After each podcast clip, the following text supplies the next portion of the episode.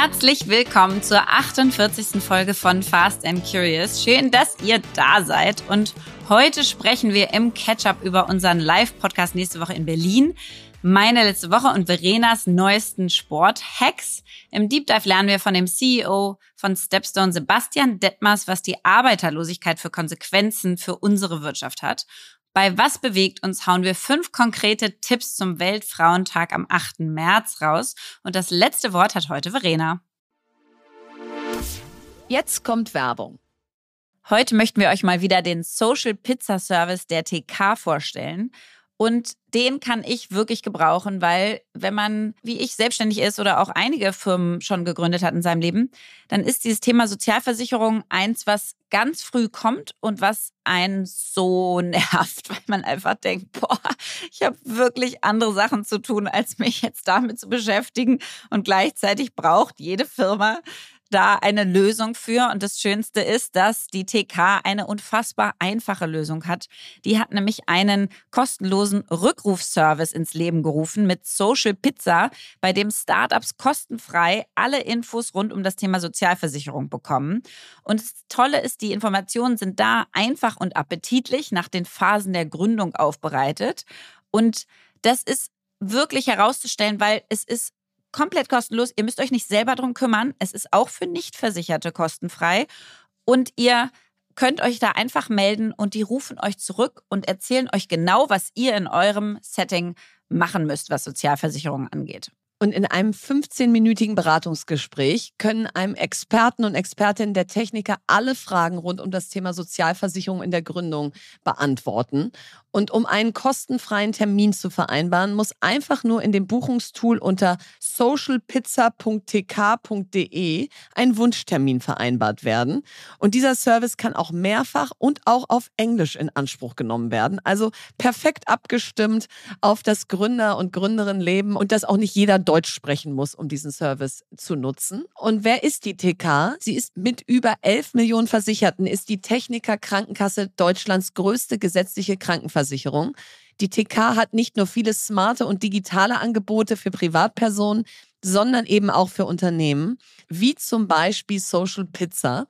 Und wenn ihr also jetzt sagt, Mensch, das ist genau das, was ich brauche, dann geht auf socialpizza.tk.de und bucht euch euren Termin. Alle Infos gibt es wie immer auch nochmal in unserem Linktree.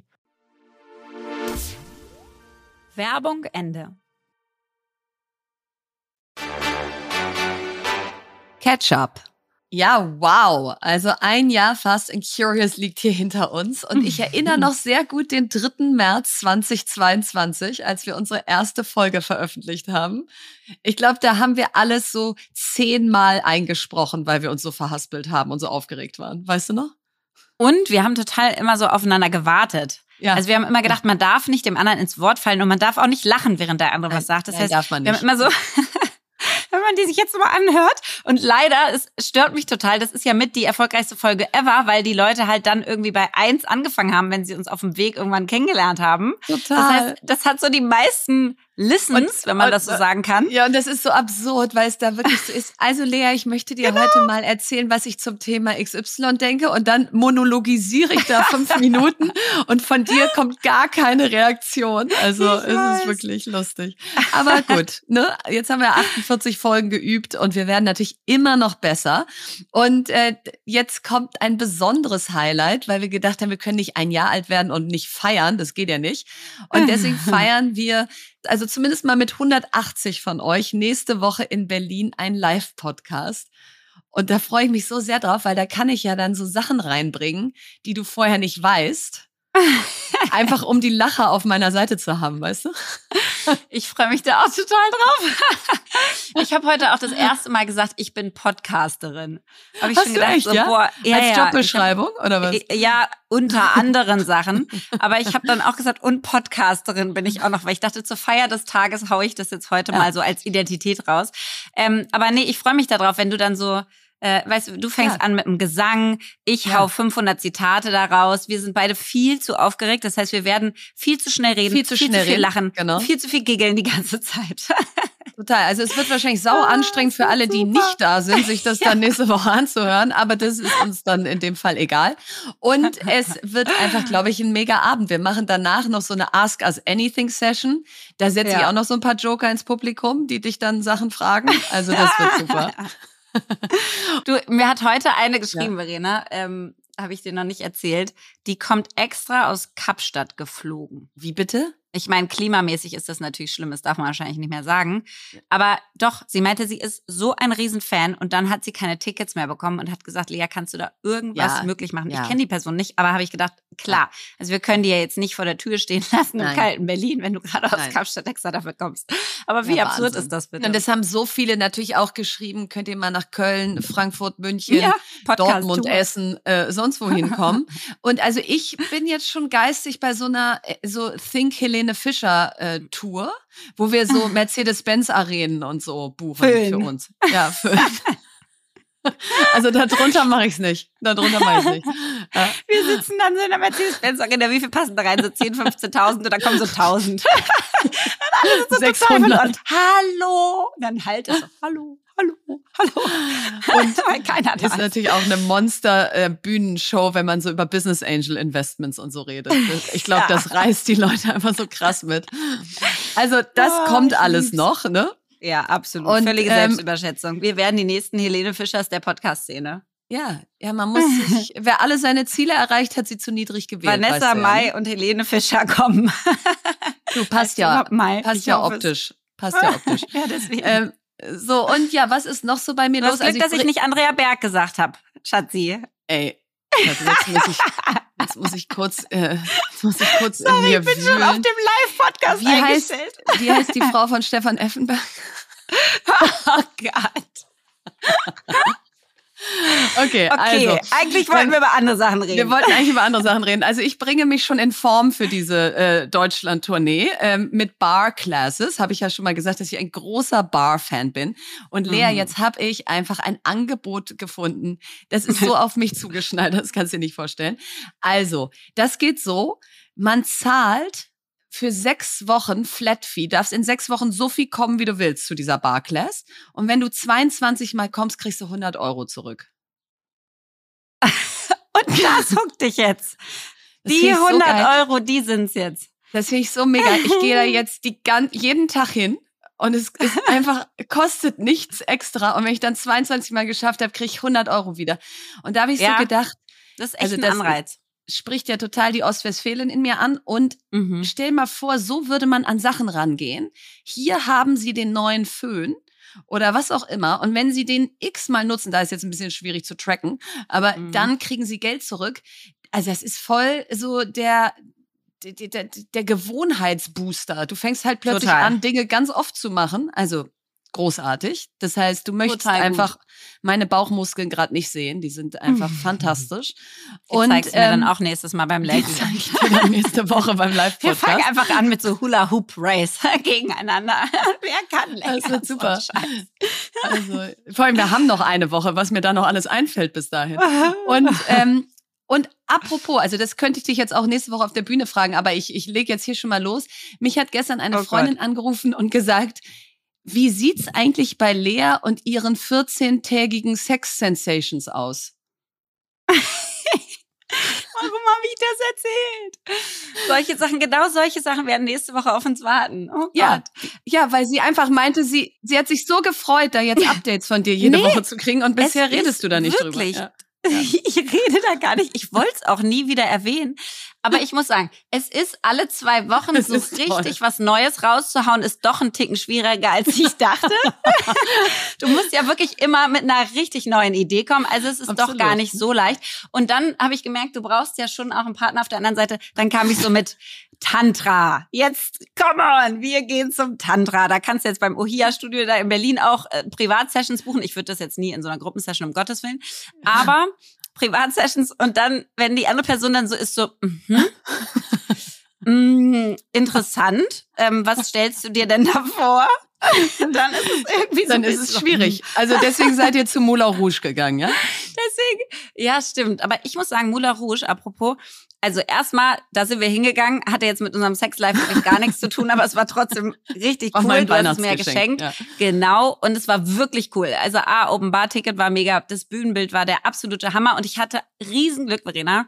Das ist ja so, die feiern da die krasseste Show ab vorne auf der Bühne mhm. mit den coolsten Pop-Songs und so weiter. Kennst du alles mit den knappesten Outfits. Also de facto willst du aufstehen und mitfeiern und, und klatschen und so weiter. Und dann sitzt aber das deutsche Publikum dann doch sehr, sage ich mal, konservativ Brav. da und klatscht so in die Hände. Und ich hatte ein Riesenglück. Ich hatte eine der Freundinnen von der Hauptdarstellerin neben mir sitzen, die Amerikanerin war Ach, und da abgegangen ist neben mir jedes Mal mit are doing amazing, honey und so.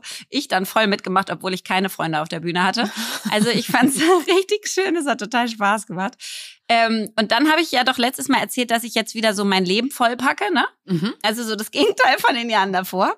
Ja. Ähm, und fand es jetzt ganz toll und habe jetzt so wilde Sachen angenommen wie ähm, ich war beim ersten FC Köln dann auch, als wir in Köln waren beim Spiel. Ich war leider kein Glücksbringer fürs Spielergebnis, aber da war ich zum Beispiel, und das wollte ich dir noch pitchen, ähm, zusammen mit dem Niklas, das ist der Mann von der Carmen, die hat unter Kamuschka ähm, ganz viele Follower, ist wirklich eine super erfolgreiche Creatorin in Deutschland. Und ihr Mann, der hat eine Social Media Agentur Some Friends. Und wir haben darüber gesprochen, das fand ich echt eine spannende Diskussion, früher bist du ja immer den Clubs gefolgt als Fan und mhm. heutzutage mhm. folgst du immer mehr den Menschen, den, den Personen Stars. an sich. Mhm. Also ja, genau, den Stars, Cristiano Ronaldo, Messi, Mbappé, wie auch immer, Haaland, jetzt ganz viele. Ähm, und ich dachte mir so, für FC Victoria müsstest du eigentlich anfangen, wirklich diese ganzen Spielerinnen krass aufzubauen, auch Social Media mäßig, weil ihr seid ah, ja, noch ein kleiner Verein, das heißt, ihr habt wahrscheinlich eh noch nicht. Was? Wir sind ein riesengroßer Verein. ihr seid ein aufstrebender, bald erster Bundesliga-Verein. Ja, danke, danke. So, vier, so fünf kannst Jahren. sagen, ja. Ähm, aber eigentlich müsste man selber, vor allen Dingen, wenn man nicht ja die Millionen ausgibt und die Weltstars eh da hat, diese Stars wirklich so ein bisschen mehr mit aufbauen. Da haben wir also gesprochen, das war echt spannend. Das ist super, das kommt hier gleich auf meine Asana-Liste. Ja. Und da gibt's ja spannend, schon ja. Eileen Jahren zum Beispiel äh, oder Nina Ehrgötz, äh, da, die haben auch schon ordentlich viel Follower, den kann man schon mal folgen bei uns. Und Eileen ist wirklich so, die wird nach dem Spiel von diversesten Jungs, Mädchen, Männern, Frauen abgefangen, die Selfies mit ihr machen genau, wollen. Genau, und also, macht die das ja. eigentlich selber? Weil die hat zum Beispiel bei TikTok 170.000 Follower schon. Ja, ja. Ja, ja. Und die, die müsstest ist, die du jetzt super. krass unterstützen mit, mit einer Agentur, die das wirklich, weil die ja dann auch wieder Fame auf euch bringt und so. Also ich glaube ja. echt, da ist noch viel drin. Ich fand es auf jeden Fall eine, ja, eine tolle Diskussion. Spannend. Und es war einfach schön, mal wieder so ganz wilde Sachen zu machen. Dann war ich noch im Knobelbecher. Kennst du den aus Baywatch Berlin? Haben die darüber gesprochen? Nee. Haben die nee. so ganz viele Folgen über den Knobelbecher in Köln? Ja. Naja, da kann man also knobeln nachts. Es macht richtig Spaß, das Leben wieder so voll zu füllen. Sehr gut. Äh, wie du richtig sagst, die letzten Jahre war es ja auch eher total invisibel und abgetaucht. Also ich finde es schön, dass so, du jetzt wieder da bist. Du hast weniger gemacht. Was war denn dann mehr? Ach, wie schön. Ja, dann mal rein in den Deep Dive. Deep Dive. Heute sprechen wir über den Fachkräftemangel oder noch prägnanter die Arbeiterlosigkeit in diesem Land. Und wie immer erstmal ein paar Fakten. Also der Fachkräftemangel hat einen neuen Höchststand erreicht. Und zwar im Juli 2022 waren die Hälfte der deutschen Unternehmen beeinträchtigt. Das geht aus einer Erhebung im Rahmen der IFO-Konjunkturumfragen seit 2009 hervor. Und am stärksten betroffen sind Gastro, Hotellerie, Veranstaltungsbranche, Betriebe, die Lager haben oder eben Dienstleister generell. Und bis 2030 fehlen dem Arbeitsmarkt fünf Millionen Menschen, hat der Arbeitgeberverband BDA errechnet. Und die können wir uns ja nicht backen. Deswegen bin ich sehr gespannt auf das Gespräch mit Sebastian Detmers gleich. Ja, und das Fehlen, das kostet uns auch richtig was, denn ähm, es gibt äh, verschiedenste Studien, unter anderem die von der Deutschen Industrie- und Handelskammer, die sagt, dass uns eine Wertschöpfung von 100 Milliarden Euro in Deutschland entgehen. Und eine BCG-Studie hat errechnet, die deutsche Wirtschaft wird 84 Milliarden weniger Geld erwirtschaften können, weil wir die Fachkräfte nicht haben, weil uns die Arbeitnehmer fehlen. Und darüber sprechen wir mit unserem heutigen Gast. Sebastian Detmers ist seit Januar 2020 CEO von Stepstone, eine der führenden digitalen Recruiting-Plattformen. Und zuvor verantwortete er mehrere Jahre lang das Europageschäft des Unternehmens und hatte verschiedene Funktionen bei Axel Springer inne. Stepstone beschäftigt weltweit rund 4000 MitarbeiterInnen und ist in über 30 Ländern aktiv, überwiegend in Europa, Amerika und Afrika. Mit seinem 2022 erschienenen Buch Die große Arbeiterlosigkeit, warum eine schrumpfende Bevölkerung unseren Wohlstand bedroht und was wir dagegen tun können, ist Sebastian absolut am Puls der Zeit, wie ernst die Krise ist, die unserer Gesellschaft durch die Arbeiterlosigkeit bevorsteht. Lieber Sebastian, herzlich willkommen bei Fast and Curious. Hallo ihr zwei und ich freue mich total dabei sein zu dürfen, das erste Mal. Ja, ich freue mich einfach auch auf so vielen Ebenen. Also nicht nur habe ich dein Buch verschlungen, dann zierst du auch noch als Trikotsponsor unsere FC Victoria. Also äh, ganz toll, dass du hier bist. Und meine Eingangsfrage ist, weil es mich wirklich interessiert, was ist der am meisten gesuchte und am wenigsten gefundene Job Deutschlands? Jetzt ist es ganz schwer, einen Job zu nennen, klar, denn klar. manche werden wahnsinnig viel gesucht. Ähm, ich nenne vielleicht mal zwei. Ähm, auf der einen Seite hast du den Evergreen. Das sind die ganzen IT-Berufe. Wir suchen nach wie vor viel Softwareprogrammierer, aber das ist ja Mhm. eigentlich langweilig. Ja. Das, was wir letztes Jahr festgestellt haben, sind tatsächlich die Pflegekräfte. Die Mhm. schlagen jetzt richtig auf, spielten für uns vor zehn Jahren eigentlich keine große Rolle. Und mittlerweile merken wir, dass an allen Ecken und Enden Pflegekräfte gesucht werden. Da gibt's ja die Krankenpflege und die Altenpflege, die stationäre und die ambulante Pflege. Und da tut sich gerade ein richtig großer Mangel auf. Und sag mal, Sebastian, jetzt haben nicht alle wahrscheinlich dein wundervolles Buch gelesen, Die große Arbeiterlosigkeit. Ähm, kannst du trotzdem noch mal kurz erklären, warum wir eigentlich in so eine starke Arbeiternot gekommen sind und warum wir da auch noch stärker abrutschen die nächsten Jahre, sodass man einmal versteht, warum das Thema eigentlich so eine Dramatik jetzt gerade hat?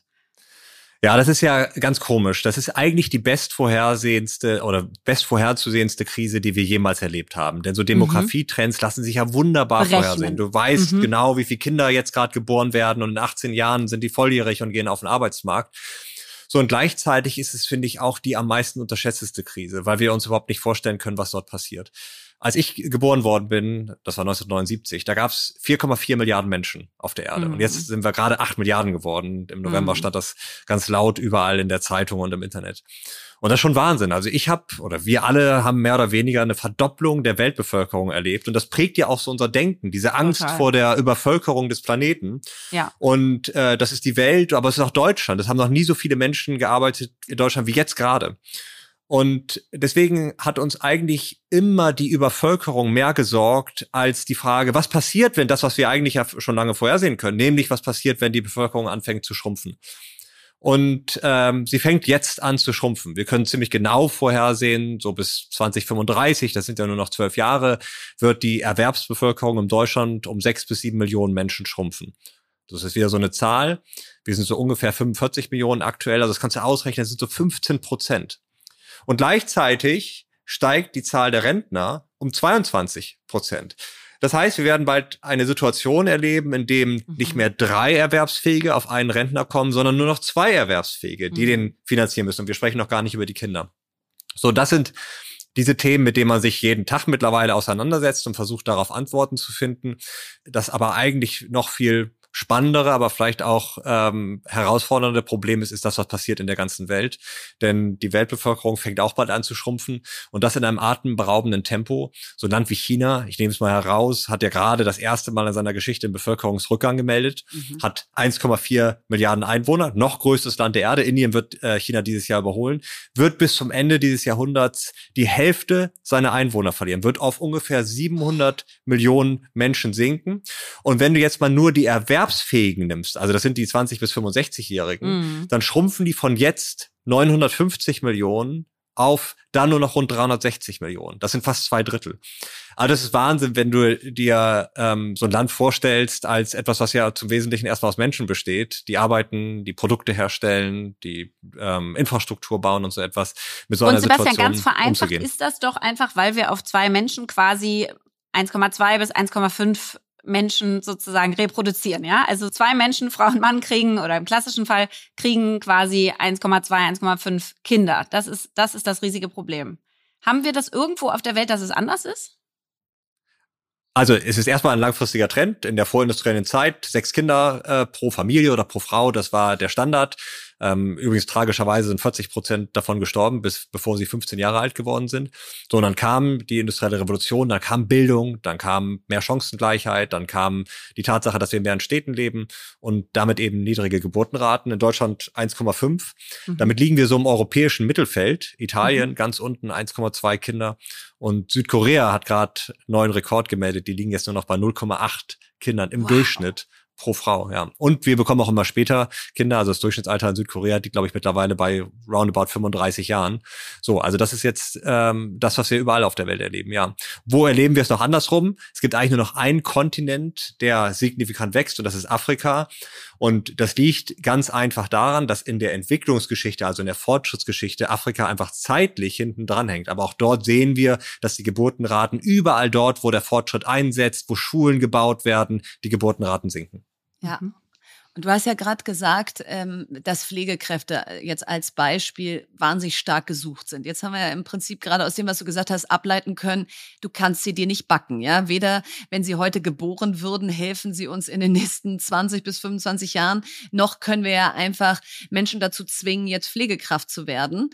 Wie löst man das? Weil gerade die Pflege, wenn du sagst, die Anzahl der Rentner und Rentnerinnen steigt, das heißt, dieser Bedarf wird ja eher noch höher, dann ist es ein sehr unattraktiver Job, nicht nur was die Bezahlung angeht, sondern auch was Arbeitszeiten, körperliche Arbeit.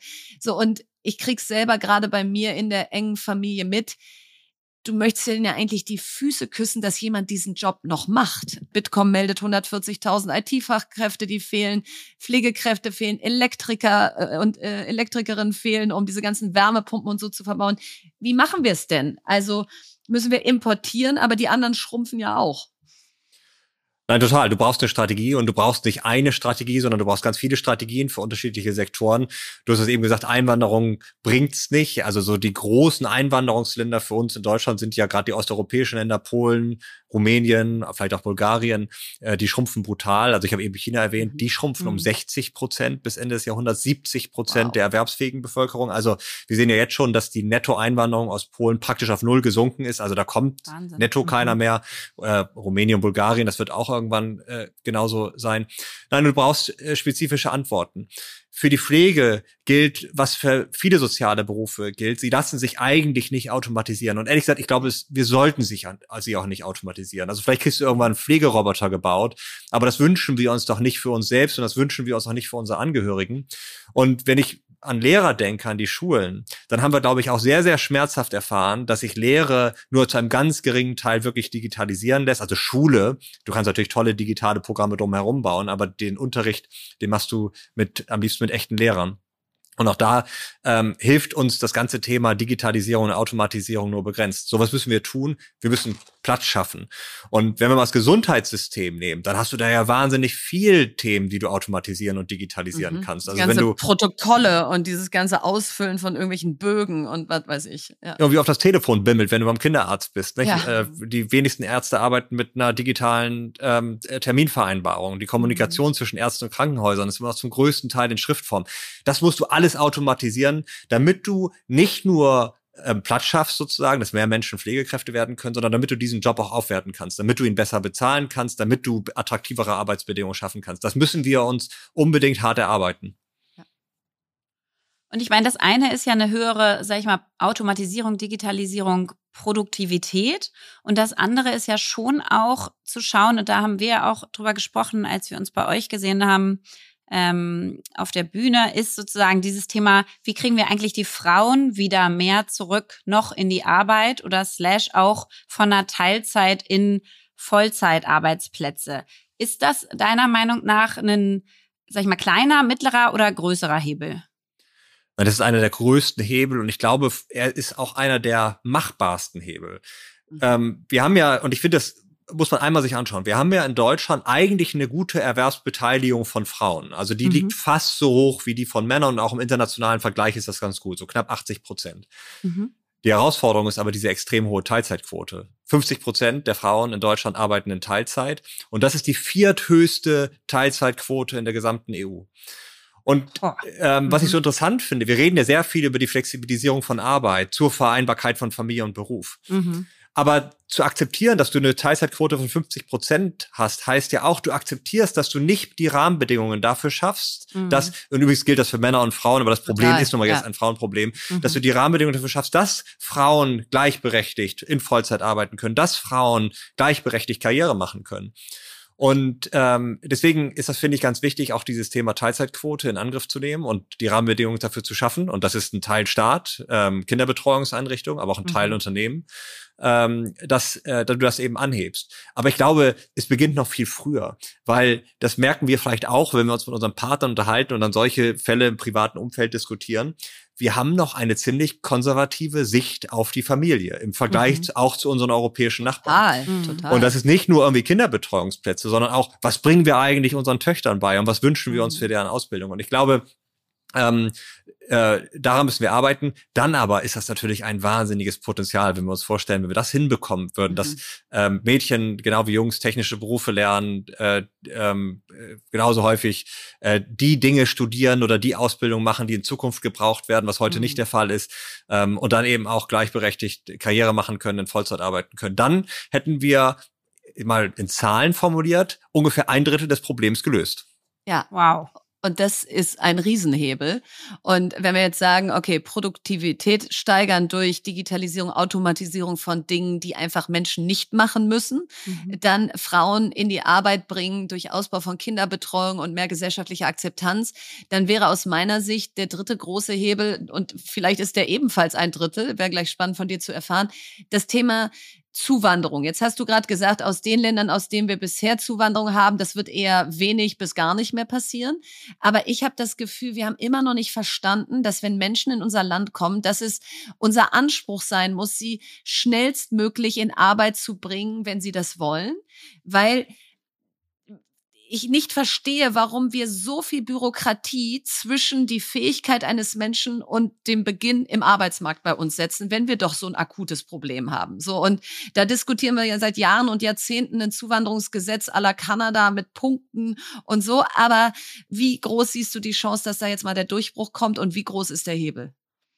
Ja, wir haben ja leider eine völlig verfahrene Situation, was die Migrations- oder Einwanderungsdiskussionen angeht. Und das hängt natürlich auch damit zu tun, äh, hat auch damit zu tun, dass wir zwei Dinge miteinander vermengen. Das ist einmal die humanitäre Migration und die ja. Tatsache, dass wir Menschen helfen, die aus großer Not zu uns mhm. kommen und die Erwerbsmigration. Und eigentlich bräuchte es zwei unterschiedliche Worte dafür, mhm, weil es braucht da zwei völlig unterschiedliche Lösungsansätze. Aber dadurch, dass wir die gleichen Worte ähm, gebrauchen, vermengen sich die Diskussion und leider nimmt mhm. ja auch mhm. die Bereitschaft ab, wirklich nochmal forward-looking die Diskussion zum Thema ähm, Zuwanderung oder Erwerbszuwanderung zu führen.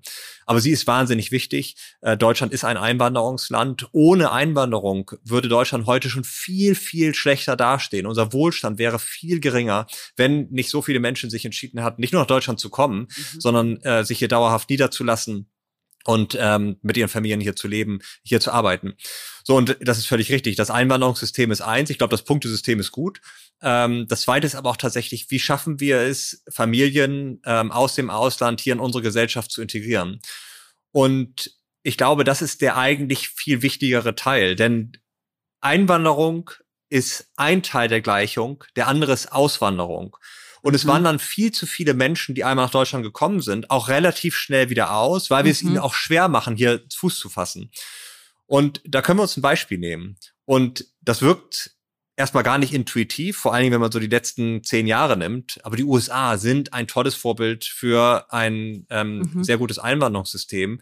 Du hast praktisch Chancengleichheit. Wenn du als Kind von Einwanderern in den USA geboren wirst, dann wirst du im Durchschnitt mehr verdienen als ein Kind, was von ähm, amerikanischen Eltern ähm, mhm. abstammt. Du hast kein Unemployment Gap. Du bist also nicht mit einer höheren Wahrscheinlichkeit nicht beschäftigt. Du hast eben auch kein Payment Gap und ähm, hast wahnsinnige Chancen. 50 Prozent der größten amerikanischen Unternehmen sind von Einwanderern gegründet worden. 50 Prozent wow. der Startups in den USA, die aktuell mit mehr als einer Milliarde bewertet werden, sind von Einwanderern gegründet worden. So, du hast Chancen und das mhm. ist dieser American Dream, der Dream vom Tellerwäscher zum Millionär, der mhm. nicht einfach nur erzählt wird, sondern der dort jeden Tag Realität wird, sondern geh mal hier aufs Amt. Und gründen ein Unternehmen und eröffnen ein deutsches Bankkonto. Ja. Und ähm, dann äh, wird aus dem Traum, äh, aus dem German Dream, den wir uns vielleicht manchmal einreden, ähm, wird ganz schnell eine Illusion und die Menschen entscheiden sich, woanders hinzugehen. Und äh, das hat ja längst begonnen. Es gibt einen weltweiten Wettbewerb um qualifizierte Einwanderung. Und mhm. ähm, wir haben ein gutes Potenzial in Deutschland, aber wir spielen nicht vernünftig mit. Absolut. Und jetzt haben wir, glaube ich, ja einmal quasi die Herausforderung umrissen auf dieser Arbeitgeberseite slash Wirtschaftsseite. Und dann müsste man ja eigentlich sagen, jetzt gibt's aber goldene Zeiten für Arbeitnehmer. Also die sind ja in Anführungszeichen die Gewinner dieser Lage, obwohl wir alle auch Arbeitnehmer sind. Deswegen stimmt's nicht ganz so. Aber seht ihr das quasi sehr stark auf der Plattform, dass Einstiegslöhne nach oben gehen, dass Anforderungen, Ansprüche an die Arbeitgeber nach oben gehen? Oder ähm, kommt das noch nicht so an?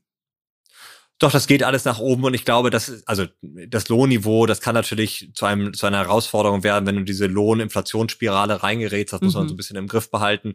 Aber die Tatsache, dass ähm, Arbeitnehmer und Kandidaten wählerischer werden, ist ja erstmal gut. Dass mhm. Unternehmen, die keine vernünftigen Arbeitsbedingungen anbieten, äh, dass die einfach schlechtere Karten haben und äh, diejenigen, die sich kümmern um ihre Arbeitnehmer, bessere Karten mhm. haben. Insofern ist es, glaube ich, nichts, was man verfluchen sollte. Aber ob das nur gute ähm, Zukunftsaussichten sind, ähm, will ich mal dahingestellt lassen. Wir haben ja eben über die Pflegekräfte gesprochen. Ne? Mhm. Also das heißt ja auch, dass wir in Zukunft mit weniger Menschen irgendwie dieses Land noch am Laufen lassen mhm. sollen, dass wir uns um die 20 Prozent mehr werdenden Rentner kümmern müssen, dass wir uns irgendwie darum kümmern müssen, dass wir noch genug Lehrer haben. Mhm. Und äh, wenn du dich mal mit einer Pflegekraft unterhältst, wenn du dich mal mit einem Lehrer oder einer Lehrerin unterhältst, dann bin ich mir nicht sicher, ob die sagen, das ist gut, dass es in Zukunft weniger ähm, ähm, Arbeitskräfte gibt oder ob das nicht viel mehr ein Problem ist. Ich glaube, ähm, es ist ein Problem, solange wir uns nicht darum kümmern. Und dann ist es vielleicht auch eine Chance. Jetzt sind Lea und ich ja hier stark in der Startup-Szene verwurzelt und beobachten da so einige Phänomene gerade. Also zum einen natürlich, was du in der Zeitung lesen kannst, die großen Entlassungen, ähm, nicht nur von den Tech-Konzernen in den USA, sondern eben auch von Startups hier in Deutschland. Und dann andererseits kriegen wir aber dann auch äh, äh, fast wöchentlich Mails nach dem Motto, ich lasse jetzt äh, morgen oder heute viele MitarbeiterInnen gehen, hier schon mal das Google Doc, wer da alles geht, mit Stellenbeschreibung, mit was die oder der gut kann, bedient euch gerne gerne. So im Sinne von, der Arbeitsmarkt schluckt die eigentlich gleich wieder. Ist das eine Beobachtung, die du teilst? Oder ist es so wie nach dem Platzen der New Economy 2002? Da ist ja die Arbeitslosigkeit erstmal hochgeschossen, weil eben der Arbeitsmarkt nicht alle wieder sofort zurückgenommen hat, die irgendwo freigesetzt wurden. Wie siehst du das diesmal? Nein, ich glaube, du kannst äh, diese Zeit Anfang der 2000er überhaupt nicht vergleichen mit heute. Damals Deutschland, kranker Mann Europas. Wir müssen eher aufpassen, dass das nicht wieder passiert. Aber ich erinnere das selbst noch, äh, als ich studiert habe, da saßen dann die Menschen nach dem Studium in der Bibliothek und haben dann noch monatelang Bewerbungen geschrieben. Also es mhm. ist keine Zeit, die in irgendeiner Form mit heute vergleichbar ist. Nein, die, wir nehmen das natürlich wahr, dass da Leute entlassen werden, so wie in unserer Bubble äh, irgendwelche prominenten Unternehmen, die eben noch große Finanzierungsrunden abgeschlossen haben oder die eben noch wahnsinnig viele Menschen eingestellt haben, stellen jetzt aus ähm, in the big picture, also wenn du das mal gesamtvolkswirtschaftlich nimmst, tut sich da nicht so wahnsinnig viel. Die Arbeitslosenquoten sowohl hier in Deutschland, aber auch wenn wir in die USA schauen, gehen nicht signifikant hoch. Sie gehen mhm. hier hoch. Das liegt aber im Wesentlichen an der Fluchtmigration aus der Ukraine. Ähm, aber insofern ist das äh, sehr sektorspezifisch. Das, was eigentlich interessant ist daran, dass wir das jetzt so laut wahrnehmen, ist, jede, ich sag mal, Krise, wir haben ja eigentlich eine kleine Krise aktuell, wenn ich mal von den ähm, ähm, äh, nicht wirtschaftlichen Problemen absehe, ähm, ist, ist es völlig normal, dass es so Umwälzungsprozesse im Arbeitsmarkt gibt. Mhm. Dass manche Unternehmen erfolgreich sind, vielleicht nicht, manche nicht ganz so erfolgreich. Und was passiert dann? Die nicht so erfolgreichen, die lassen die Mitarbeiter gehen und die erfolgreichen stellen mhm. die ein. Und das ist mhm. gut, weil jedes Mal, wenn so etwas passiert, kriegen Menschen produktivere Jobs. Klingt mhm. sehr volkswirtschaftlich. Attraktivere Jobs, besser bezahlte Jobs. Und das ist so eine Verjüngungskur für die Wirtschaft. Mhm. Aber wir haben das verlernt 2020. Da haben wir versucht, mhm. alles genauso zu lassen, wie es ist, haben Kurzarbeitergeld eingeführt, noch und nöcher. Mhm. Und haben selbst versucht, die Unternehmen, die es eigentlich nicht mehr braucht, noch irgendwie am Leben zu erhalten. Mhm. Vielleicht Zombie-Unternehmen. Ja. Zombie-Unternehmen, weil wir nicht wussten, was es in der Zukunft geben soll. Nein, das muss man zulassen. Ähm, wir haben eine historisch niedrige ähm, Arbeitslosigkeit und das eigentliche Problem ist, wie schaffen wir es tatsächlich wieder mehr Produktivität zu bekommen? Und dafür müssen manchmal auch Menschen den Job wechseln. Mhm. Und jetzt hast du eben gesagt, Verjüngungskurve für die Wirtschaft ist es zum einen und, und zum anderen eine Verjüngungskurve für die Arbeit Geber. Das heißt, es ist auch richtig so, dass sich die, die sich mehr anstrengen, dann auch die besseren Talente gewinnen können. Da bin ich absolut dabei. Was macht ihr denn selber bei Stepstone, um quasi eure Attraktivität für Arbeitnehmer ähm, zu verbessern? Und auch, was würdest du anderen Unternehmern, die jetzt zuhören, empfehlen, was, ja, was die heutige Arbeitnehmerschaft sehen möchte? Also ähm, erstmal breche ich eine Lanze für die alten Hygienefaktoren, die aber immer noch ganz brandaktuell sind. Also ja, Gehalt spielt eine Rolle und absurderweise mhm. spielt auch Arbeitsplatzsicherheit nach wie vor eine Rolle. Mhm. Und ähm, man kann Arbeitsplätze nicht garantieren, aber ich glaube, verlässlich zu sein in der Frage, wie gehe ich mit Mitarbeitern um und auch verlässlich mhm. und vorhersehbar zu sein, wie gehe ich vielleicht in solchen schwierigen Situationen mit meiner Belegschaft um, das halte ich für ganz wichtig. Ich glaube, manche ähm, ähm Unternehmen machen das sehr gut, aber manche machen das auch nicht ganz so gut. Mhm. Und dann kommen wir natürlich zu diesen ganzen ganzen Obstkorb- und Kicker-Diskussionen. Ja, haben wir auch alles gemacht und wir haben noch und nöcher investiert und irgendwann gab's Massagen und Pipapo. und dann sind unsere Mitarbeiter zu uns gekommen und haben gesagt, das ist jetzt auch ein bisschen viel. Mhm. Also wirklich, es war so der Eindruck, du kriegst ja Kaffee und sowas alles und ja. wir machen nicht so viel wie manche ähm, amerikanischen Tech-Konzerne, aber es war schon sehr, sehr viel. Mhm. Aber was anderes hat gefehlt und das ist sinnstiftende Arbeit, Purpose. Und mhm. Purpose klingt immer wie so ein wie so ein Slogan auf deiner Homepage, so der, mhm. was wir We change the world. Mhm. Aber ich würde mal Purpose übersetzen an, weiß eigentlich jeder in deinem Unternehmen, dass er einen Beitrag dazu leistet, mhm. ähm, dass du als Unternehmen erfolgreicher wird, dass du einen kleinen Schritt vorangehst, dass die Gesellschaft vielleicht ein klein, ähm, klein bisschen besser wird. Und das ist am Ende eine Leadership-Aufgabe und jetzt nicht eine CEO-Aufgabe natürlich auch, aber es ist eine Aufgabe im ganz Kleinen, dass wir einfach sicherstellen, dass wir nicht irgendwelche Prozesse um des Prozesses wegen machen, dass wir nicht mhm. irgendwelche stumpfen, repetitiven Tätigkeiten immer und immer weitermachen, mhm. sondern dass wir es schaffen, die Arbeit ähm, attraktiv zu machen, auch dass du nicht ewig einen Job machst, dass du dann auch mal vielleicht äh, die Welt aus einer anderen Perspektive äh, sehen kannst, innerhalb des Unternehmens und nicht außerhalb des Unternehmens. So, das halte ich für wahnsinnig wichtig. Ist auch für mich das größte Learning eigentlich aus den letzten mhm. Jahren, dass du es wirklich überreizen kannst mit diesen ganzen Frills mhm. und dass du eins nicht vergessen darfst, schaffe sinnstiftende Arbeit. Das ist wahnsinnig wichtig. Das ist wahnsinnig wichtig. Das spiegelt uns ja auch die Gen Z, glaube ich, jeden Tag und in jeder Studie. Aber was du eben gesagt hast, Gehalt steht halt nach wie vor auf eins. Und das dürfen wir halt auch nicht unterschätzen. Es wird immer so getan, als wenn du Purpose hast und Obstkörbe und so, dann ist es ja auch nicht so schlimm, wie viel du verdienst. Und das Gegenteil, habe ich das Gefühl, ist der Fall, weil du eben erstens, das Leben wird immer teurer und Menschen stehen ja auch im Wettbewerb miteinander. Die haben viel Geld in die Ausbildung gesteckt, die gucken sich an, was verdient der oder die andere. So, und da kommen wir zum Thema Gender Pay Gap. Jetzt ist es ja nach wie vor so, dass Frauen weniger verdienen als Männer und zwar signifikant weniger. Seht ihr das bei euch auf der Plattform? Gibt es da eventuell sogar schon KI oder so, die denjenigen, der da dieses Job-Ad einstellt, da werden jetzt nicht immer Gehaltsniveaus in jeder Jobanzeige stehen, aber äh, könnt ihr da irgendwas auch von Seiten der Plattform machen, um dem entgegenzuwirken? Absolut. Es gibt ja zwei Arten von Pay Gaps. Einmal ist das der bereinigte Gender Pay Gap. Da lässt man sozusagen alles außen vor, was ungefähr, ich sag mal, Teilzeit, Vollzeit mhm. äh, bedeutet. Oder äh, du bist ähm, ein Software-Ingenieur und der andere ist eine Pflegekraft, sondern du schaust dir wirklich Like for Like an. Da bleibt immer noch ein Pay Gap. Und äh, da arbeiten wir sehr stark dagegen. Wir zeigen nämlich durchaus auf allen Stellenanzeigen die Gehälter an. Entweder bekommen wir die Informationen von Arbeitgebern oder wir schätzen das. Das war übrigens eine ziemlich unpopuläre Maßnahme. Natürlich ich. nicht auf, ja. äh, aus Sicht der Kandidaten, sondern auf Arbeitgeberseite. Mhm. Aber dadurch schaffen wir die Grundlage, dass du rechtzeitig darüber sprichst und dass das Gehalt nicht so eine Blackbox ist, was irgendwie ganz hinten am Bewerbungsprozess stattfindet. Ja. Und am Ende ist das ja die wesentliche Gegenleistung erstmal dafür, dass du da 40 Stunden die Woche oder so arbeitest. Und es befähigt dich aber auch einfach mit mehr Munition in so ein Gehaltsgespräch reinzugehen, gerade dann, wenn du einen Job startest. Das zweite ist aber dieser unbereinigte Gender Pay Gap und über den will ich auch noch einmal sprechen, weil man tut den oft so ab als, naja, das sind statistische Sachen, die kannst du rausrechnen. Dahinter steckt aber auch ein riesiges Problem. Und über eins haben wir gesprochen. Warum arbeiten denn so viele Frauen in Teilzeit und mehr Männer in Vollzeit, was ja auch einfach so eine finanzielle Abhängigkeit schafft? Aber auch, warum lernen so viele Frauen Berufe, in denen du weniger Geld verdienst? Mhm. Denn am meisten Geld verdienst du nun mal in technischen Berufen. Also früher waren es die Ingenieure und heute ist es natürlich die IT-Branche und wenig Geld verdienst du in kreativen und sozialen Berufen. So und ich glaube, da müssen wir auch dran arbeiten, dass wir Chancengleichheit nicht nur in dem Moment schaffen, wo du dann deinen Arbeitsvertrag verhandelst, sondern tatsächlich schon in der Ausbildung, in der Weiterbildung und to so fort. Total, aber du könntest auch sagen, ähm, dann müssten wir vielleicht mal vor allen Dingen die sozialen Berufe besser bezahlen. Ich habe gerade ein sehr spannendes Buch gelesen, Mutter der Erfindung, und das sagt im Prinzip, dass irgendwann ja mal jeder Job vergleichbar wichtig war. Und dann haben wir gewisse Jobs als Frauenjobs gebrandet. Pflege, Lehrerin, Näherin. Und die waren dann automatisch unterlegen. Also zum Beispiel ist ähm, der erste Mann zum Mond, Neil Armstrong, in einem genähten Raumanzug geflogen. Der hat aber erst nach drei Durchläufen den Zuschlag gekriegt, weil er eben nicht von einer Maschine kam, sondern von Frauen, die ihn genäht hatten. Und das war sozusagen damit minderwertig. Das gleiche bei Pflegerinnen. Man denkt ja immer, warte mal, die pflegen die Menschen in unserer Gesellschaft oder die Lehrerinnen bilden unsere Kinder aus. Das mhm. müsste doch eigentlich mehr wert sein als der nächste mhm. Anwalt. Und wir haben aber entschieden, das ist ein Job, der verdient ein Drittel oder weniger als ein Anwalt. Und da frage ich mich manchmal, wie kommen wir auch dahin zu sagen, nicht liebe Frauen, hört mal auf, soziale Berufe zu ergreifen, denn da mangelt es uns ja eh schon, sondern wie schaffen wir da mal so einen richtigen Lieb nach vorne, dass die Gesellschaft sagt, warte mal, diese Berufe sind uns so wichtig, da, da gehen wir jetzt mal Gehaltssteigerungen, die wir bisher uns nicht getraut haben.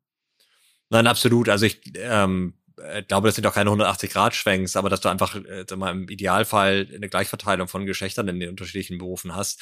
Und die sozialen Berufe sind sehr speziell. Es gibt aber auch viele nicht soziale Berufe. Also jetzt gerade, wenn du in den Einzelhandel denkst und so etwas, wo du sehr, ja. sehr überproportional viele Frauen beschäftigt hast. Und ich glaube, ähm, da gibt es keinen natürlichen Grund für, sondern das ist tatsächlich ähm, eine Kulturfrage, eine Gesellschaftsfrage.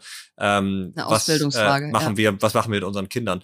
Aber ansonsten gebe ich dir völlig recht. Ähm, ich glaube auch, dass das Gehalt durchaus, ich plädiere auch mein Buch für einen Mindestlohn. Ich glaube, der, das Gehalt kann durchaus ein Treiber dafür sein, Dinge zu automatisieren, weil eins ist schon wichtig. Du musst es dir leisten können, den Leuten auch viel Geld zu zahlen. Total. Und ähm, wenn du einer Pflegekraft viel Geld bezahlen willst, dann muss das irgendwo herkommen. Und wir können mhm. nicht sagen, dann zahlen wir halt alle noch und noch mehr Steuern, sondern es muss daher kommen, dass einfach ein Krankenhaus insgesamt, das Gesundheitssystem insgesamt mhm. effizienter wird. Jetzt kriegst du diese Effizienzgewinne dummerweise nicht aus dem Pflegeberuf selbst, sondern du musst das System effizienter mhm. gestalten. Und das ist alles das, was neben der eigentlichen Arbeit am Menschen stattfindet. Und ähm, deswegen glaube ich, musst du dir eben das System Gesundheitssystem, auch das System Bildung anschauen und natürlich, wenn wir jetzt gerade die Schulen nehmen, musst du dir auch das ganze System ähm, öffentliche Verwaltung anschauen, weil da hast du riesige Overheads, an die musst du ran, damit du es dir eben leisten kannst, ähm, den Lehrern, den Pflegekräften, gibt noch ein paar andere Berufe, ähm, ähm, ein adäquates Gehalt zu zahlen. Absolut. Und jetzt ist ja das eine das adäquate Gehalt und das andere, was wir vor allen Dingen bei der Gen Z jetzt immer hören, ist sozusagen das Thema Flexibilität, Remote Work. Wir wollen von überall arbeiten und so weiter. Was sind die Dinge, die ihr am meisten spürt, was sozusagen die neue Generation an Anforderungen an die Arbeitgeber hat? Ja, ich glaube, du hörst so unterschiedliche Rufe, das wird unterschiedlich gelabelt, aber ich glaube, es ist der große Ruf nach Freiheit oder der Ruf nach Autonomie, nach mehr mhm. Selbstbestimmtheit. Mhm. Und er drückt sich natürlich dann aus in, ich möchte flexiblere Arbeitszeiten mhm. haben, ich möchte selbst entscheiden können, von wo ich arbeite, ich möchte Vacation machen. So, und der Markt unterschied, äh, reagiert unterschiedlich darauf und da gibt's unterschiedliche Modelle und da müssen wir uns mal anschauen, welche von denen funktionieren mhm. am Ende mhm. wirklich gut und welche mhm. von denen funktionieren äh, nicht so gut. Aber ich glaube, der Überbegriff ist äh, mehr Selbstbestimmtheit, mehr Autonomie und das beobachten wir ähm, absolut. Also, dass du Menschen in Boxen packst und ihnen sagst, äh, äh, das machst du die nächsten zehn Jahre lang. Ähm, dieses ähm, alte Modell hat wahrscheinlich ausgedient. Das glaube ich auch. Ähm, das wird ja auch ganz oft bei New Work verwechselt, dass man denkt, New Work ist, okay, ihr dürft irgendwie Homeoffice machen oder nicht, ihr dürft einen Obstkorb haben oder nicht. Und für mich ist New Work eigentlich, guck dir genau an, wer vor dir steht, nimm dir die Zeit zu überlegen, wie du diese Person befähigst, ihren bestmöglichen Output zu schaffen. Und wenn das eben für die eine auf dem Land ist und bei der anderen im Großraumbüro und die dritte braucht mehr Ruhe, dann ist das halt the extra mile, die du heutzutage gehen musst, weil nicht mehr eine Größe für alle passt. Und äh, ja, diese Differenzierung, glaube ich, immer wichtiger wird. Nein, absolut. Aber ich glaube, ähm, was wir bei all dem nicht vergessen dürfen, jetzt spreche ich nicht für den Markt, sondern ich spreche für unser Unternehmen, ist tatsächlich, welchen Wert hat äh, etwas mhm. wie Kultur. Was ist eigentlich kulturstiftend? Mhm. Wie wichtig ist es, dass Menschen auch physisch zusammenkommen? Mhm. Und ähm, das ist natürlich eine wahnsinnig kontrovers geführte Diskussion, aber ich glaube nicht daran, dass du als Team zusammenwachsen kannst, dass du gemeinsame Werte entwickelst, wenn du auf dem ganzen Globus verteilt bist, sondern du brauchst Touchpoints.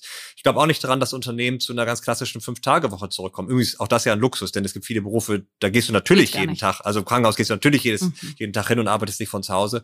Aber ich sag mal, in einem Dienstleistungsunternehmen oder einem Digitalunternehmen. Aber ich glaube sehr, sehr stark daran, dass es wichtig ist, ähm, die Menschen regelmäßig zusammenzubringen und dann musst du auch Regeln erfinden finden. Jetzt sind wir beim Fußball fast schon wieder. Aber wie willst du zusammenspielen? Am Ende müssen da 22 Leute auf dem Platz sein, damit du ein Spiel spielen kannst. Und genauso ist das ja auch, du brauchst die Leute in einem Meetingraum, wenn du wirklich eine gute kreative Diskussion haben möchtest. Und wir haben alle die schmerzliche Erfahrung gemacht, wie blöd das ist, wenn du die Hälfte virtuell dazugeschaltet hast und die Hälfte im Raum sitzen hast, dann braucht eigentlich niemand mehr im Raum sitzen. Also insofern, ich glaube, ähm, da werden wir noch ganz viel lernen in den nächsten äh, Monaten und Jahren und interessante Erfahrungen machen. Vielen, vielen Dank, Sebastian. Das war wirklich ein, ein super Ritt einmal durch dieses komplexe Thema. Und ich glaube, jeder und jede von uns hat verstanden, das ist das Thema unserer Zeit. Und da gibt es Gott sei Dank viele Hebel. Und wie immer in Deutschland, wir müssen sie jetzt halt einfach mal umlegen. Also in dem Sinne freue ich mich, dich bald am Spielfeldrand vom FC Victoria zu sehen. Und dann äh, schreien wir die Menschen, die da auf dem Platz stehen, die ja gar kein Homeoffice machen können, dann hoffentlich zur Meisterschaft. Äh, also vielen, vielen Dank, dass du da warst. Ganz vielen Dank, Danke, ihr zwei. Sebastian. Jetzt kommt Werbung. Heute möchten wir euch mal wieder HelloFresh vorstellen. Und HelloFresh rettet mich im Alltag leer. Denn wenn ich wirklich eins nicht hinkriege, dann einzukaufen und auch vor allen Dingen abwechslungsreich einzukaufen. Ich kaufe irgendwie immer dasselbe. Und wenn ich HelloFresh-Boxen bestelle, dann bekomme ich ja die Zutaten und Rezepte gleich ins Haus geliefert. Und ich habe letzte Woche Linguini al Limone mit grünem Spargel gemacht. Und dann habe ich einfach für meine Tochter den Spargel weggelassen und alle anderen waren aber mit dem gesamten Menü happy. Also es sind immer richtig gute Sachen dabei, die auch der ganzen Familie schmecken. Und man kann jede Woche aus über 40 abwechslungsreichen Rezepten auswählen. Und dank der Rezeptkarten sind die Gerichte wirklich einfach und schnell zubereitet. Und du kannst also von vertrauten Klassikern bis zu kreativen Neuinterpretationen alles ausprobieren. Ja, und damit kann sogar ich richtig tolle Sachen zaubern, wie zum Beispiel Zitronenhähnchen mit Ofengemüse, was so ganz leicht ist und gesund, aber voller Geschmack. Oder gegrilltes Lachsfilet mit Kartoffeln und grünem Spargel, was perfekt ist, weil wir ja jetzt so Longevity-mäßig unterwegs sind. Und das ist ganz reich an Omega-3-Fettsäuren. Und der gegrillte Lachs wird dann perfekt ergänzt mit Kartoffeln und mit dem Spargel. Und dann ist es ein wundervolles Gericht. Also ich bekomme jetzt schon Hunger, wenn ich dich oder mich reden höre. Und wenn das bei euch auch so ist und ihr denkt, Mensch, ganz ehrlich, ich könnte da mal ein Upgrade gebrauchen in den Rezepten, die ich so koche, dann schaut doch mal vorbei. Und mit unserem Gutscheincode FAST, F-A-S-T, alles groß geschrieben, spart ihr in Deutschland bis zu 120 Euro. Außerdem ist der Versand auf die erste Box kostenlos und der Code gilt für neue und ehemalige KundInnen. Also den Gutscheincode FAST, F-A-S-T, alles groß geschrieben verwenden und leckeres Essen für euch und eure Liebsten einfach und schnell zubereiten. Alle Infos findet ihr wie immer auch im Link in unseren Shownotes. Guten Appetit! Werbung Ende.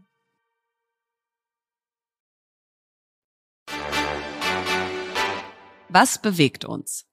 Ja, uns bewegt jetzt schon der Weltfrauentag, der nächsten Mittwoch stattfindet, also am 8. März. Und ich habe so ein, ich weiß nicht, wie es dir geht, Lea, ich habe so ein zwiegespaltenes Gefühl. Auf der einen Seite finde ich es mega, dass es ihn gibt, dass es auch noch ein Feiertag in Berlin ist, ist natürlich noch die Krönung.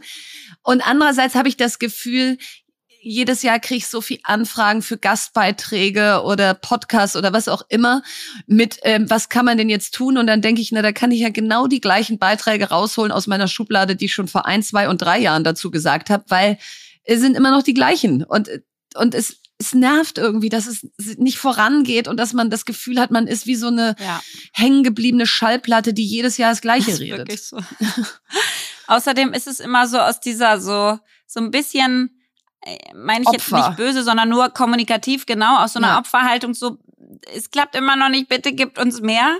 Und ja. das sind wir nie gewesen und wollen es auch nie sein. Und dadurch steht das Thema dann hier und nervt mich schon. Nervt. Und, und was mich auch nervt, so dann kriegte ich heute eine Anfrage, ob ich äh, für, für einen wir müssen, wir müssen den Männern jetzt mal sagen, dass sie uns mehr mitmachen ja. lassen wollen. Und dann denke ich so, oh, dieses Nein. Ausspielen Männer gegen Frauen, das ist auch so kontraproduktiv, denn das ja. verhärtet irgendwie nur die Fronten und gleichzeitig, klar, muss was passieren. Es so. muss immer noch was passieren. Und deswegen ja. versuchen wir es jetzt einfach, sag ich mal, nicht Nochmal. aus einer Opferhaltung, positiv ähm, aus der Urheberhaltung sozusagen ähm, alles gemeinschaftlich ja. mit den Männern zu machen und haben gesagt, okay, was wäre denn, wenn wir einfach mal fünf Tipps rausholen, ähm, oder diskutieren, die wir wichtig finden.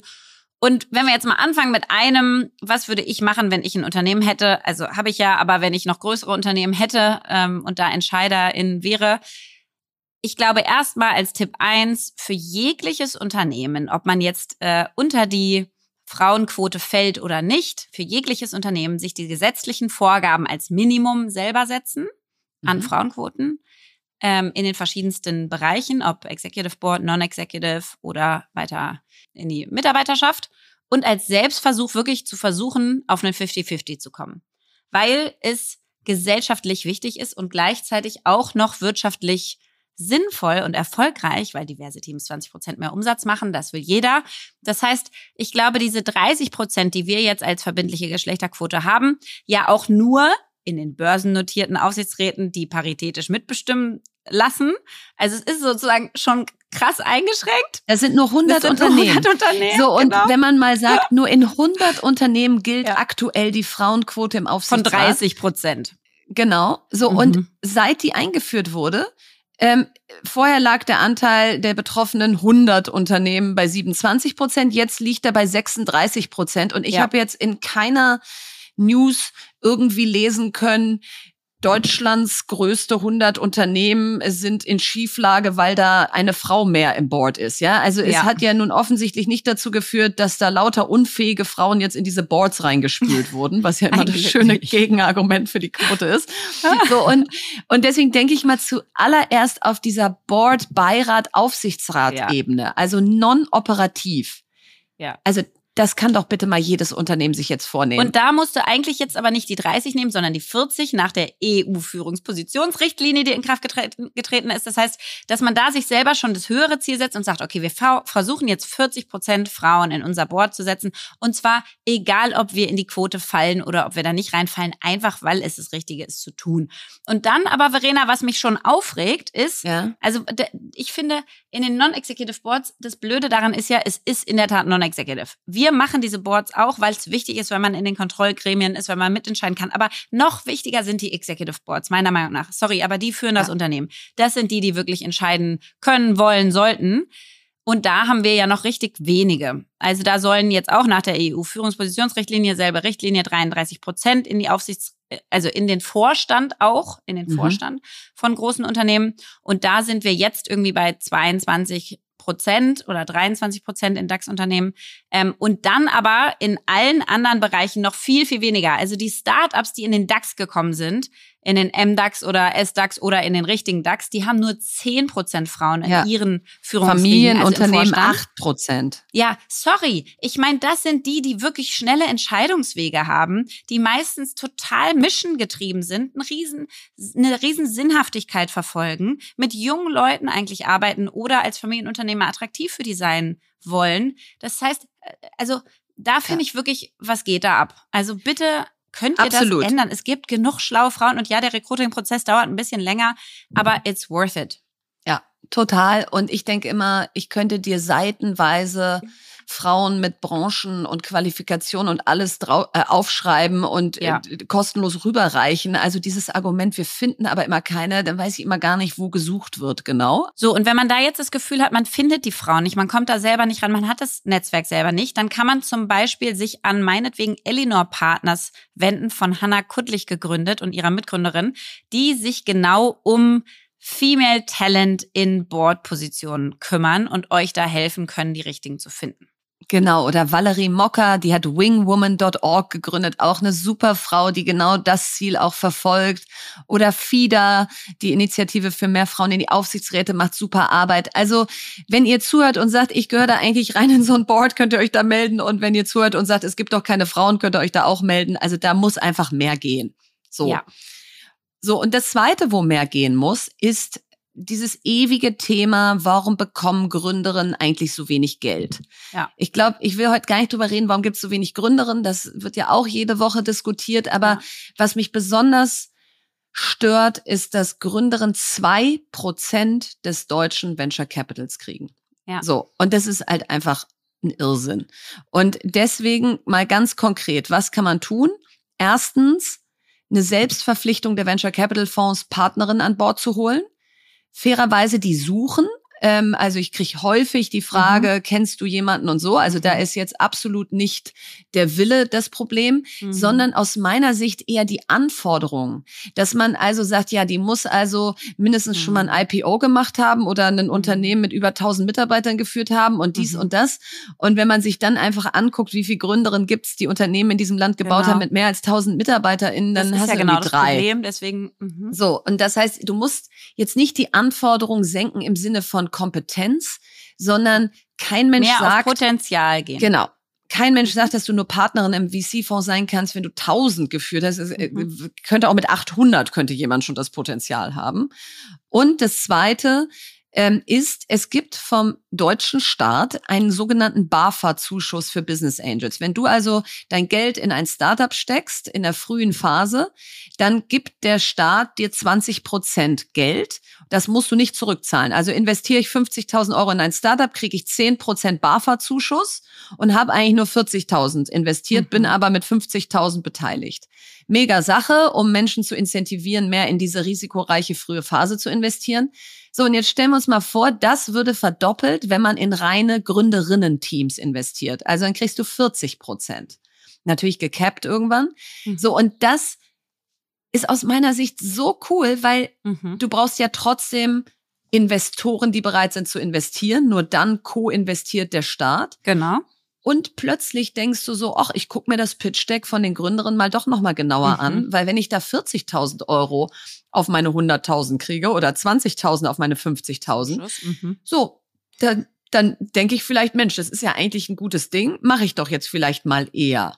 Und das predige ich aber auch schon echt lange und jetzt hoffe ich, dass hier die richtigen Menschen zuhören, die gerade eh wieder an diesem BAFA-Zuschuss rumdoktern und das vielleicht einfach mal mit aufnehmen.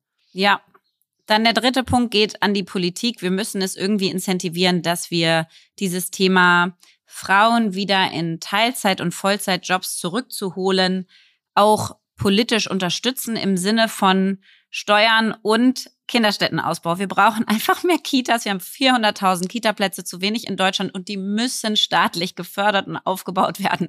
Ohne Ende. Das müsste eigentlich so eine Rieseninitiative jetzt gerade sein. Oder private Kitas noch mehr zu incentivieren und zu ja. fördern. Auch das ist ja okay. Aber Hauptsache, sie werden gebaut, ähm, weil wir brauchen diese Frauen in, in Arbeit. Und gleichzeitig kann man auch, weißt du, man kann ja von der von den Kinderbetreuungskosten auch was absetzen. Das sind 4000 Euro. Das könnte man mal locker verdoppeln, weil sorry, aber wenn man keinen Kita-Platz hat, kommt man mit 4000 Euro Betreuungskosten absolut nicht durchs Jahr. Ähm, und dann gab es eine Initiative auch von Luisa Löwenstein, Franzi Hardenberg damals, ähm, das Elterngeld auch für Kinderbetreuung nutzen zu dürfen. Warum ja. eigentlich nicht? Wer sagt denn, dass alle Eltern genau die richtigen sind, die zu Hause bleiben sollen? Sondern nein, wenn man wieder arbeiten möchte und man gerne wieder dem Staat auch Geld reinspülen möchte und äh, Mitarbeiter anstellen möchte und so weiter, dann darf man das tun und sich eine wundervolle Kinderbetreuungshilfe ähm, suchen und dafür vielleicht auch das Elterngeld einsetzen. Also da müssen wir so viel mehr flexibler werden. Total Riesenthema. Und noch ein Riesenthema ist, wie begeistern wir mehr Mädchen für MINT, also für ja. Mathematik, Informatik, Naturwissenschaft, Technik. Denn der Frauenanteil in den MINT-Berufen steigt so langsam und hat sich zwischen 2013 und 2018 gerade mal um ein Prozent auf 15,4 Prozent erhöht.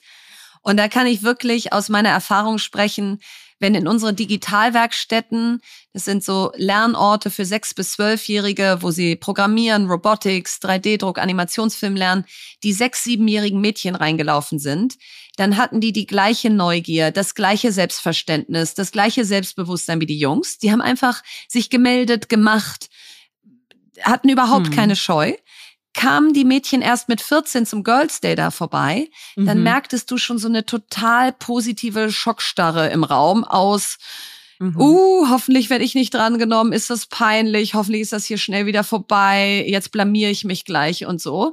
Das heißt, diese jungen Jahre, wo wir Mädchen einfach bisher zu sehr eintrichtern, Technik ist nichts für dich oder mhm. ihnen es gar nicht schmackhaft machen, die sind entscheidend. Plus, wenn sie dann in die Studiengänge kommen, sind die nicht für sie designt. Also ich bin ja Hochschulrätin an der Code University hier in Berlin und wir haben uns genau angeguckt, warum so viele Studentinnen aufgehört haben nach, mhm. nach ein paar Semestern. Und das lag einfach dran, du brauchst ein Orientierungssemester. Dich muss am Anfang jemand mehr an die Hand nehmen und dir sagen, was ist das hier eigentlich und wie geht mhm. das? Weil die da anders sozialisiert reinkommen. Und du brauchst auch Mentorenprogramme, dass du das Gefühl hast, ich bin hier nicht alleine, sondern jemand irgendwie berät mich hier und hilft mir hier durch. Mhm. Und das hat einen Rieseneffekt gehabt. Also da in die Studiengänge reinzugehen und zu gucken, warum studieren denn nur vier Prozent Physik? Und wie können wir das denn vielleicht einfach mal positiv beeinflussen? Und das letzte ist Role Models sichtbarer machen. Also ich musste 38 werden, um Susanna Randall, die erste hoffentlich Astronautin, die zur ISS fliegen wird, kennenzulernen und vor mir zu sehen. Und bis mhm. dahin hatte ich kein Bild einer Astronautin im Kopf und mir hatte auch irgendwie die anderen 38 Jahre jetzt niemand gesagt oder werd doch Astronautin. Nee. Also du brauchst auch so ein bisschen dieses If you can see it, you can be it. Es gibt da, ich jetzt hau ich doch raus, es gibt so ein schönes Kinderlied. Das hören wir rauf und runter von Dicker, D-I-K-K-A. Das heißt glücklich. Und da geht's darum quasi, was du mal werden wirst, glücklich und welche Berufe du haben wirst. Und da geht's wirklich so Lokomotiv, Führerin, Astronautin, Fußballerin Ach, cool. und so weiter. Und das war das erste Mal, dass ich echt mit meinen Kindern, dass die jetzt die ganze Zeit singe, die können das auswendig. Und du merkst, was das Gendern, jetzt will ich die Debatte um Gottes Willen hier gerade nicht aufmachen, aber was es dann doch tut wenn du dich ja. einfach durchs Wort angesprochen fühlst. Vor allen Dingen durch diese Worte, die eine Identität in unserem Kopf auslösen zu dem, was wir werden könnten oder halt auch nicht. Und aber was du eigentlich ja gesagt hast, ist, wir müssen die Frauen noch mehr an die Hand nehmen, die Mädchen noch mehr an die Hand nehmen, ein bisschen mehr investieren. Und ja, das ist vielleicht ein bisschen mehr Arbeit und Zeit. Und dasselbe ist aber gerade in Unternehmen notwendig. Also A, wir müssen mehr investieren in unsere Workforce, in unsere Mitarbeiter, in die Weiterentwicklung und die Fortbildung dieser, weil wir haben zu wenig Fachkräfte. Das heißt, wir müssen uns besser um die Leute kümmern, die da sind und produktiver mit diesen werden. Und da gibt es ein Modell, das ist das 70-20-10-Modell, also es ist ein Modell fürs Lernen. Und das sagt quasi 70 Prozent deiner Zeit lernst du durch deine praktischen Erfahrungen, durch On-the-Job-Lernen, durch Learning by Doing. 20 Prozent lernst du durch soziale Lernen, also durch Mittagessen, durch Benchmarking, durch mhm. Leute kennenlernen, durch äh, Kopf aufmachen, aber von anderen und 10 Prozent wirklich durch formelles Lernen und dedizierte Fortbildungs- und Weiterbildungsprogramme. Und ich glaube, wenn man das jetzt noch nicht so hat, also dementsprechend sollte man zum Beispiel auch zehn Prozent des Gehalts versuchen, in das, in die Weiterentwicklung und Weiterbildung dieser Person zu investieren oder selber als Mitarbeiterin das auch zu verhandeln, wenn man neu in einen Job geht, zu sagen, und zehn Prozent möchte ich on top haben für meine eigene Weiterbildung und, äh, und Fortbildung. Wenn man das aber noch nicht hat, dann sollte man zumindest jetzt mal mit so einem Programm anfangen und sagen, 70, 20, 10. Ich fange jetzt mal zumindest an mit den Frauen, weil die es einfach noch mehr brauchen gerade und schaue, dass wir die voranbringen. Und dann nehmen wir alle anderen auch mit. Aber das ist sozusagen in dieser Folge, glaube ich, mehrfach jetzt rausgekommen, dass das eine absolute Notwendigkeit ist. Das war sie schon wieder, unsere 48. Folge. Und mein Learning von dieser Folge ist ein ganz kurzes und das ist wirklich Fokus auf sinnstiftende Arbeit. Das ist so simpel, aber glaube ich, so viel wert, wenn jede Mitarbeiterin, jeder Mitarbeiter das Gefühl hat, ich weiß, was ich hier tue und vor allen Dingen, warum und wie es auf das Ganze einzahlt, nicht nur mein Unternehmen, sondern auch die Gesellschaft. Das ist das, was wir immer wieder predigen, aber dieses Hashtag sinnstiftende Arbeit. Ja. Das Wort, ja. das werde ich mir jetzt nochmal überall hin tätowieren. Es ist einfach wirklich so einfach und es passt ja zu der Erfolgsdefinition, die ich da vor ein paar Wochen gehört habe, habe ich auch schon mal gesagt. Erfolg ist, wenn dir die Sachen, die du machst, mehr Energie geben als nehmen. Und äh, das ist es halt einfach. Dann brauchst du auch noch ein Gehalt, keine Frage, aber es muss halt Sinn machen. Absolut. Und jetzt hast du das letzte Wort. Walt Disney Du kannst den schönsten Ort der Welt erträumen, erschaffen, designen und bauen, aber es braucht Menschen, um den Traum Realität werden zu lassen.